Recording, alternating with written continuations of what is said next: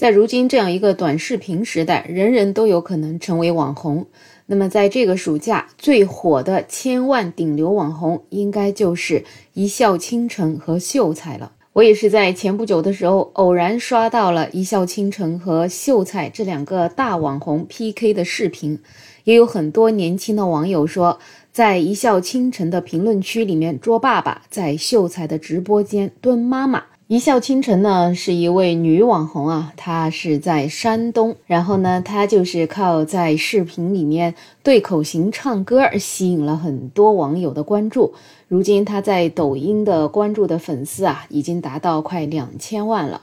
而秀才呢是安徽亳州人，他的粉丝数量目前已经超过了一千两百万。他呢长着一个典型的国字脸，梳着一个三七分的短发。经常穿一身纯色的衬衫或者翻领的 polo 衫，再配上一条西装裤。西装外套呢，可以穿在身上，也可能是搭在手臂上。这个基本上就是秀才出镜的全部行头。也有网友总结，秀才的招牌动作就是假装在忙事情，不小心发现镜头之后呢，假装害羞。用手做成拳头状，捂着嘴，还不好意思会吐舌头、捋头发，然后接着就跟着音乐对口型唱歌。而他的短视频素材的场景呢，多半也是田园风光。在六一儿童节的时候，还会抱着侄女合唱，祝他儿童节快乐。有的时候呢，还会做农活，开拖拉机的时候不小心被人发现了，也会高歌一曲；或者是铺好床单被发现，也会给姐姐们高歌一曲。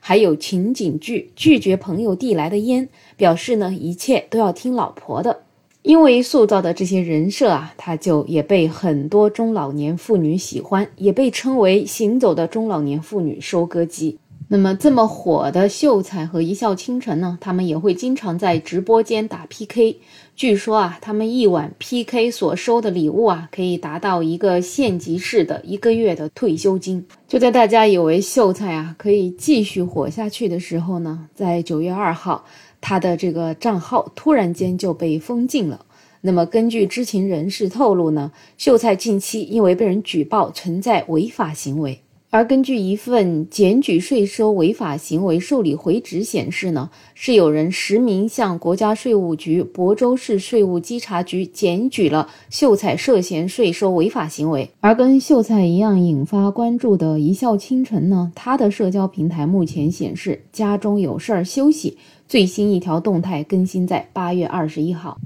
秀才账号被封禁之后呢，也是引起了很多舆论的关注。那么，其实大家更多关注的焦点呢，也是在分析秀才他到底是怎么火起来的呢？为什么有那么多的中老年妇女都喜欢秀才呢？根据数据平台的显示呢，秀才的女性粉丝占比接近了七成。其中，四十一到五十岁的粉丝占比达到了百分之二十四点六六，五十岁以上的粉丝占比达到了百分之四十七点八三，而一笑倾城的男性粉丝占比接近了八成，四十一到五十岁的粉丝占比达到了百分之三十一点八四，五十岁以上的粉丝占比达到了百分之四十二点一三，也就是说，这两个人是名副其实的中老年顶流。有网友就分析呢，秀才的走红啊，其实是充分暴露了老年人口的情感贫瘠状态。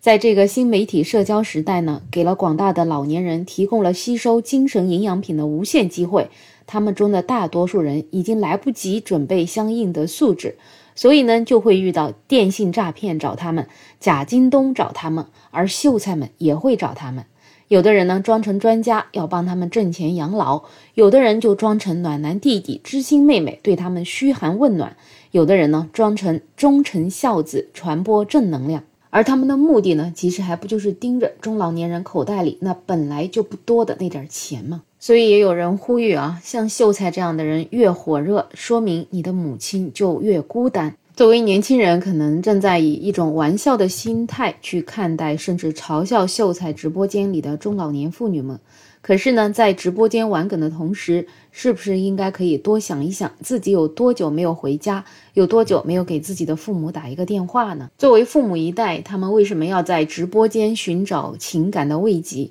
多数也是因为在现实的生活中，他们的情感生活是非常的贫瘠吧。其实，无论是什么样的人，都是有感情的需求的，也都希望有人能够给他提供情绪价值。所以现在就有很多老姐姐们，她们每天不仅给秀才疯狂的点赞，还会给秀才评论自己每天做了什么，发生了什么事儿。所以呢，也就是因为在现实生活中的情感缺失，让这些中老年人在网络空间跟网红们建立起了自己想象中的亲密关系，并把他们作为了现实世界的情感出口。所以呢，如今秀才是被封了，相信还会有更多的网红出现，也会有更多的网红去顺着中老年人的这种情感需求迎合他们，从而再从他们身上挣钱。